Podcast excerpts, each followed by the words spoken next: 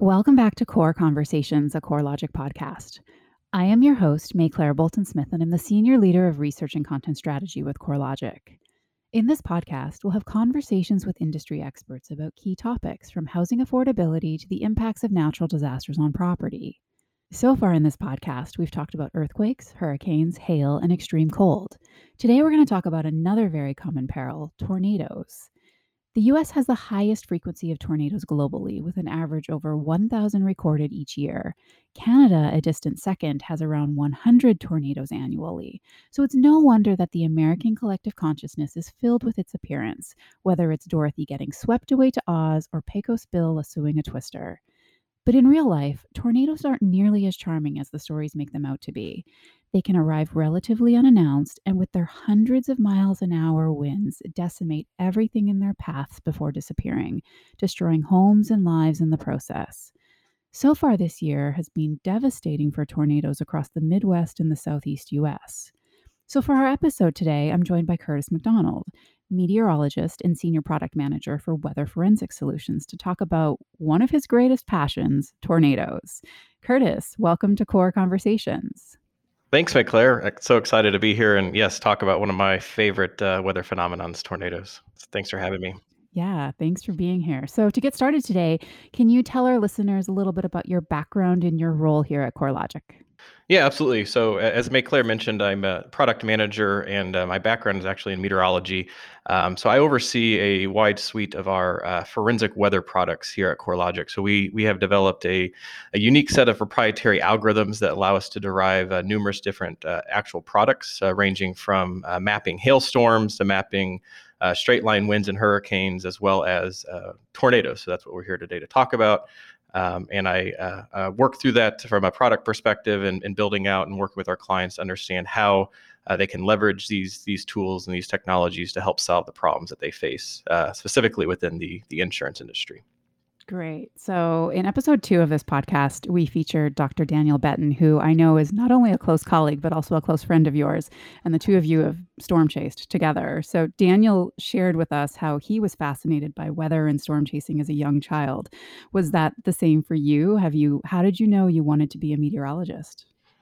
Yeah, also very very similar story to Daniel. So I actually uh, I grew up outside of St. Louis, uh, Missouri, and uh, one of my earliest memories as a child uh, was the the Great Flood of of 1993. So that mm. I got hooked on really watching that uh, coverage of that over the course of the really the entire summer of '93. Um, and that really just led to my fascination of weather even further.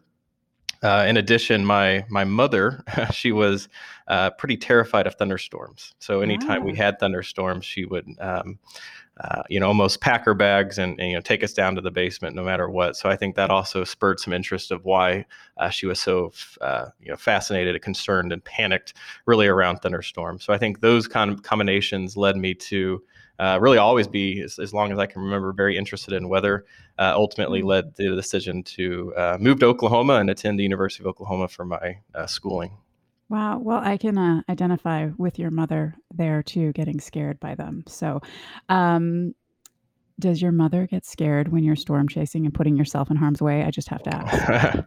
yes. Uh, well, I think initially she did, but uh, you know, I've been doing it now for almost 15 years, or over 15 years, I guess, and uh, seeing over well over 100 tornadoes, I think it's a little bit um, easier for her. And I actually uh, convinced her to come out with me once, oh, and oh, wow. uh, so she got to see a, a, tornado herself. So I think that also helped. But uh, she said that would be her her last. It was her first and her last. But well, I think I would be along with her there. So okay, well let's dive into tornadoes. So most most weather phenomena are seasonal. We know that hurricanes occur in the summer and in the fall. Winter storms obviously occur in the winter, and the spring usually sees most severe weather like hail, lightning, and tornadoes. So, is tornado season the same across the country? And are there areas that are more at risk to, than others? Yeah, I mean that's a, a, great question, and and really, there, you know, the peak of tornado activity or tornadic activity rather is is occurring in uh, the months of April and May across the U.S. But uh, tornadoes can really occur at any point uh, throughout the entire calendar year. Oh, wow. um, but the there's a couple things that we can look at in terms of uh, delineating areas that might be highest at risk in any given year. Uh, so, one things that uh, drive uh, severe weather activity, uh, primarily in, in parts of the plain states and into Dixie Alley or the southeast, is La Nina or El Nino. So, that's a condition of, of the coolings of the, the surface waters out in the uh, equatorial Pacific, whether it's uh, if it's cooling cooler than average, that's going to be a La Nina. If they're warmer than average, that's going to be an El Nino. Uh, and this year we are uh, in a, a moderate La Nina, uh, which uh, typically translate to more severe weather uh, earlier on in the, the spring season across Dixie Alley. And we've certainly seen that this year already uh, across parts of Mississippi, Alabama, uh, mm-hmm. Georgia with some, unfortunately, some deadly tornadoes that we've already uh, experienced. Um, but as the season kind of uh, uh, goes later as we go into April and May, we'll start to see, typically start to see that uh, the greatest threat areas for um, tornadoes and severe thunderstorms in general starting to shift to the north and, and west. So as we approach uh, April, we'll start seeing, uh, as we're in April, start seeing more activity in uh, Oklahoma and Texas. And as we go into May, we'll start seeing that kind of start to spread northward uh, into uh, parts of Kansas, Missouri, Arkansas. Uh, and then as we go into uh, maybe the, the late spring and into the summer months, it'll even uh, go even further north uh, into the central and northern plains. Uh, and then as we get into the mid to late summer, that's when uh, Canada typically sees its most active oh, tornadic activity. So, just in general, as we head from early spring to mid to late summer, it's it's going to shift from kind of the southeast Dixie Alley and then northwest all the way up into to Canada. Interesting. And you mentioned Dixie Alley, and I think most people are familiar with Tornado Alley. And Tornado Alley is further is more the Midwest, Oklahoma, correct? Oklahoma, Kansas ish area, Dorothy yes. country. Yeah, so some of the, I mean, it's just the, the delineation, and, and just okay. typically we see, um, you know, uh, historically speaking, in, in the months of April and May, that's where you have the most of the tornadoes occurring. Is uh, your your kind of classic tornado alley, if you will, kind of stretches from North Texas through Oklahoma and Kansas, and in parts of Missouri and Nebraska. Uh, but Dixie Alley is certainly uh, an area that uh, gets just as as many tornadoes, if not more. And as we, uh, yeah. some interesting things as we see um, as, as, social media and cell phones and technology, um, you're having a lot more. Uh, you're able to capture a lot more of those tornadoes in those areas, and it's. it's I think it's largely due to the fact that uh, historically speaking, you know, we have a lot of trees and, and a lot of uh, terrain issues for seeing tornadoes in the southeast. So a lot of those. Mm-hmm. Uh, have gone unrecorded uh, or reported, uh, versus out in the plain states, you can see uh, you know tornadoes for you know, is upwards of 10 to 15 miles away. Uh, you don't have that luxury uh, really in Dixie Alley. So a lot of the times, uh, mm. you know, especially back through the you know the 70s, 80s, you know, when cell phones weren't prevalent, you know, a lot of those tornadoes were occurring. They just weren't being reported. Um, right. Um, so, in fact, some of the re- more recent research there's actually more tornadic activity apart, uh, across parts of Dixie Alley versus the you know classic tornado alley, if you will. Wow, that that's really interesting. And and when I look at this year in particular, we've seen so much activity and, and devastating, as you mentioned, in Georgia and Alabama. And so that would be considered Dixie Alley. Correct. Yeah, yeah, and, and parts of Tennessee as well. Um, you know, okay. really just in that that general Mississippi, Alabama, Georgia, Tennessee. Okay, so I guess if we, you know, if we look back at, at this year in particular and and thinking back in recent years, I I know when I look at I, I look back at, you know, in my childhood and history, there's a lot of really devastating tornadoes that stood out to me. Um, I grew up in Canada. I know there was one in Edmonton when I was a child that was probably one of the worst ones that we'd, we'd ever had in Canada at the time. Um, but in recent years, 2011 really stands out. Joplin, Missouri. Um, if we look at you know the history and, and the 2021 season and, and kind of the history like what's the most severe we've seen this year so far? And how does it compare to some of those big ones in history yeah, so we certainly saw, as I mentioned early on, um, in in Georgia, we saw an, an, EF4 tornado that already took place this year, and, and unfortunately did uh, take take several lives. Um, it was a very long track tornado. We've seen actually several long track tornadoes this year uh, in in March, and particularly late March.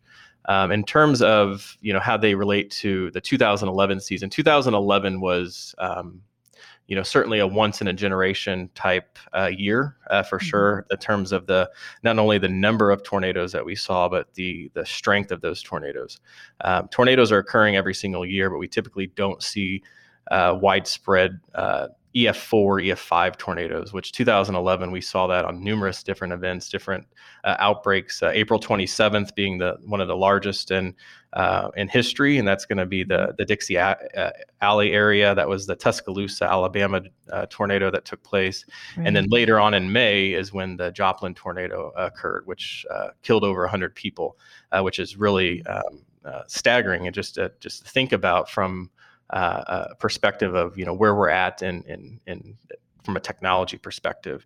Um, so you got to kind of go back uh, from you know back in the I think it's the 19 mid 1920s when we had the tri-state tornado, which uh, was the the from a, a, fatality perspective the most devastating tornado that's uh, on the books from a hmm. historical perspective. So you mentioned tri-states. Can you just define which states were impacted? Yeah, so that, that's uh, tornado that tracked through southern Missouri, southeastern Missouri, through all of Illinois, and then actually went into uh, Indiana. So that was the three states that were impacted wow. back in the mid uh, 1920s. Wow. So you also you mentioned the EF scale a few times, and I know people that watch Twister are familiar a little mm-hmm. bit with tornado scales. But can you can you talk just a little bit about the enhanced Fujita scale and what the different levels are and the levels of damage and what they all mean. I think that's just important for us to kind of clarify. Yeah, absolutely. So it's very similar. I think more people are, are familiar with the um, the hurricane scale. So rating a, a mm-hmm. hurricane from a category one uh, to uh, category five. We have something very similar on the the tornado scale. It's it's based upon um, the the wind speeds and, and in essence uh, the amount of damage that those tornadoes cause.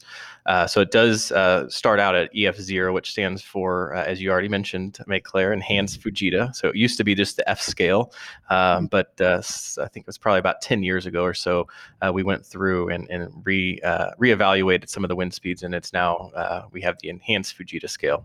Um, so that ranges from an EF0 all the way up to an EF5 uh, EF5 being the most significant, and that really uh, equates to uh, wind speeds that exceed 200 miles per hour uh, will receive mm. an EF5 rating. And, and really, when you get to wind speeds at that uh, that magnitude, uh, there's really not um, much that is not going to be impacted by by that. So that's when you'll you'll see, um, you know, homes being completely uh, wiped off their foundation. You're just left with essentially a concrete slab.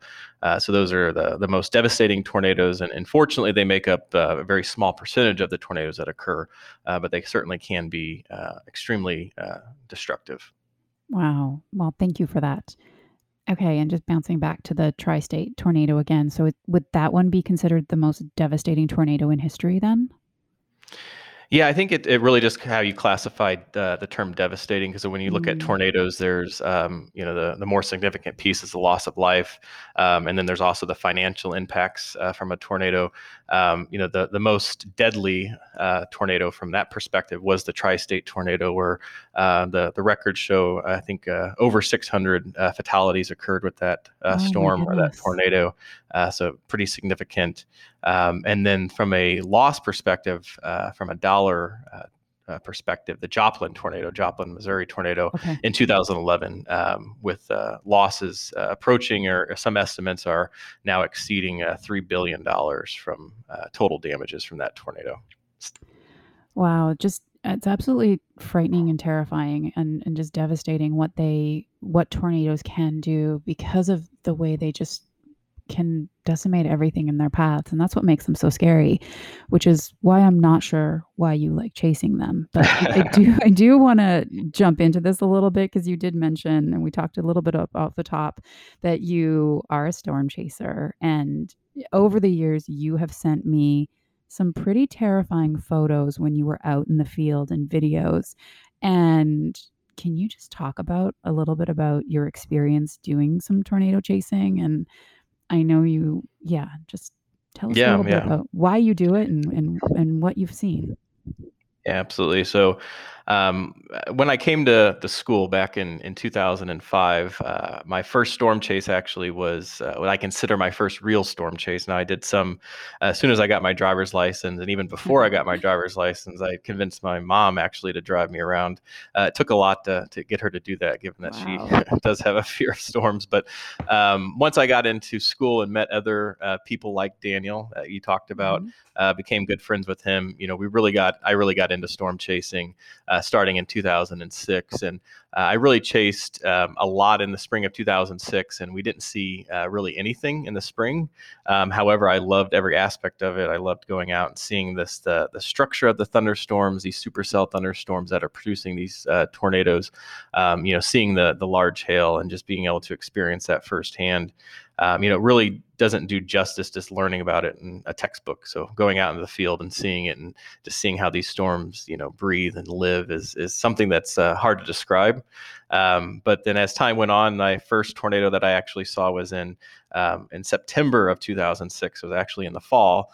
Uh, it was actually in South Dakota. So we drove from Oklahoma all the way up to South Dakota, uh, and I got to experience my my first real tornado, and uh, just something that uh, I'll obviously never forget. Um, and then from there, like I said, I was I was hooked and went on to uh, do it quite quite heavy. I would say through through college. Um, you know, me and uh, Daniel and some other friends, we started our own business doing it.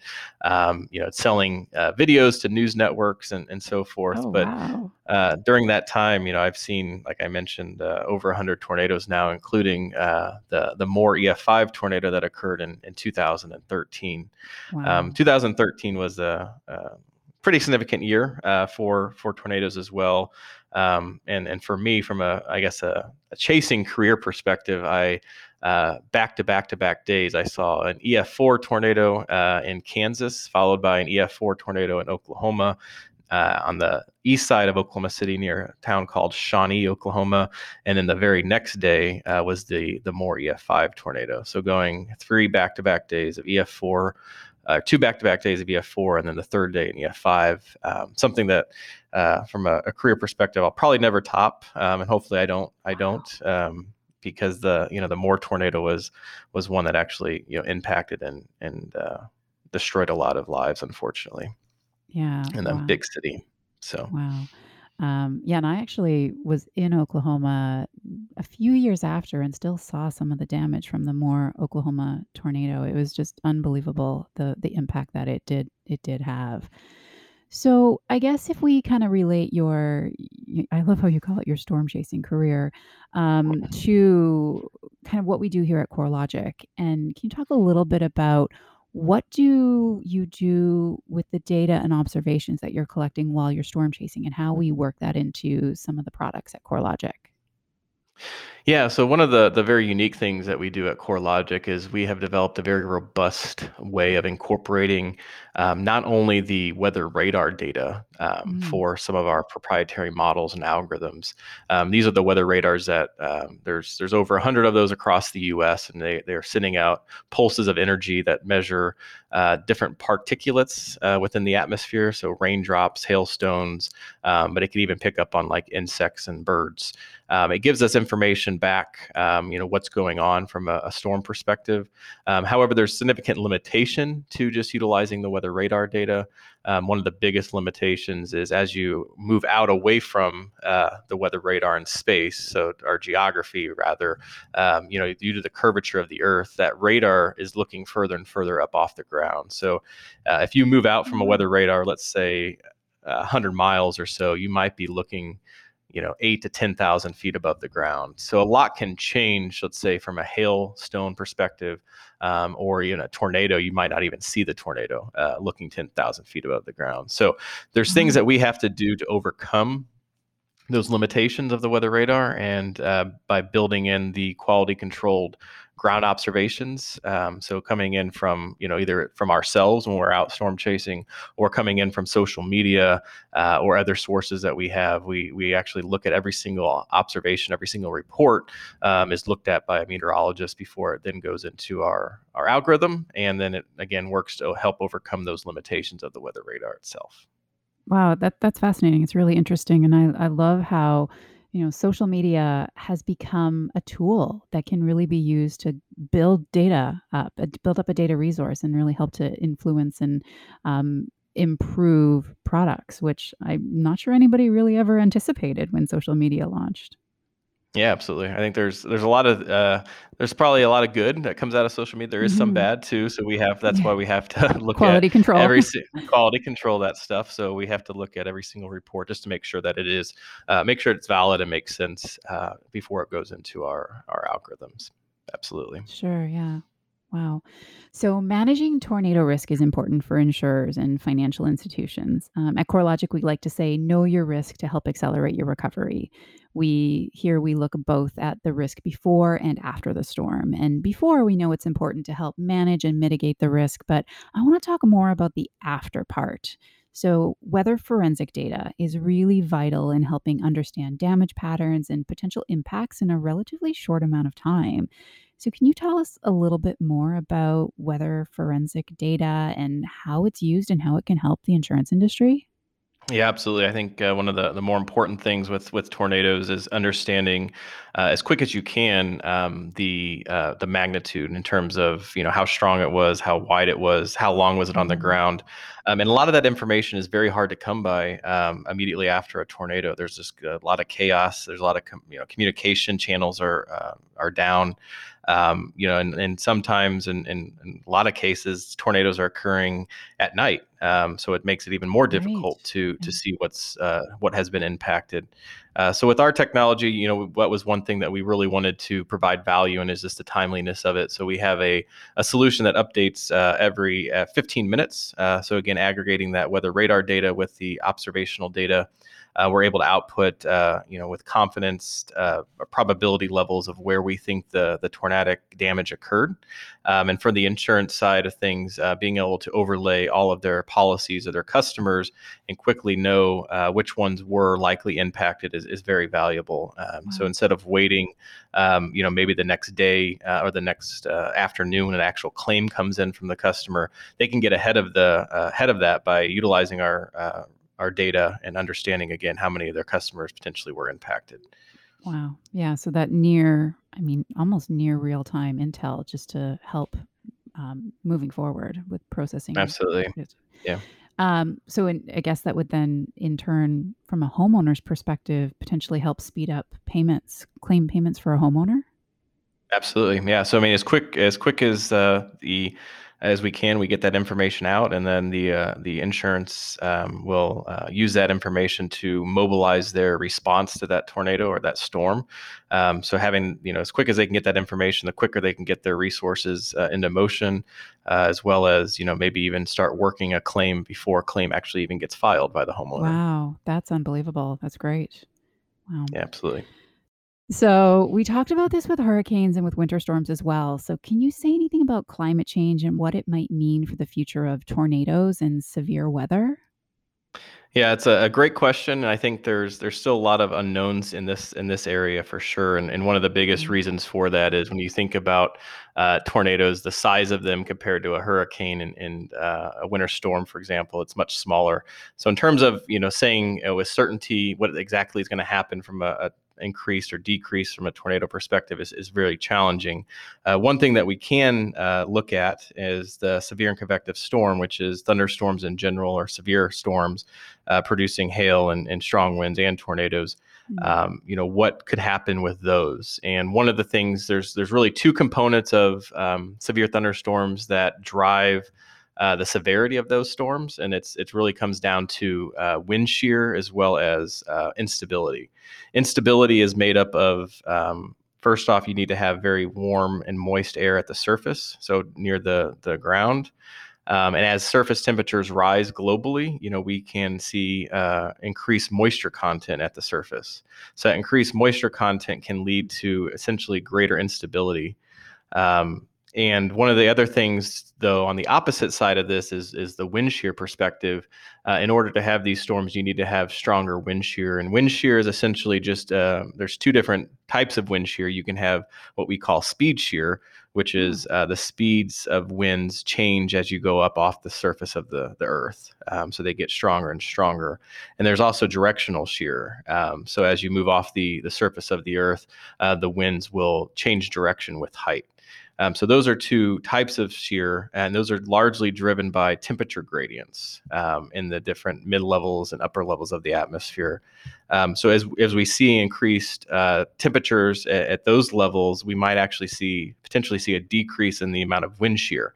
Um, so that's kind of the two. You might have increased instability at one side of it, but you might have decreased shear on the other side. So that's just one areas uh, or a couple areas that I guess the, a lot of the researchers are looking at currently uh, and try to get a better understanding of how uh, those uh, can essentially cancel each other out, or maybe they won't. Maybe we'll actually see an increase in severe and convective storm activity because we have more instability and higher moisture content.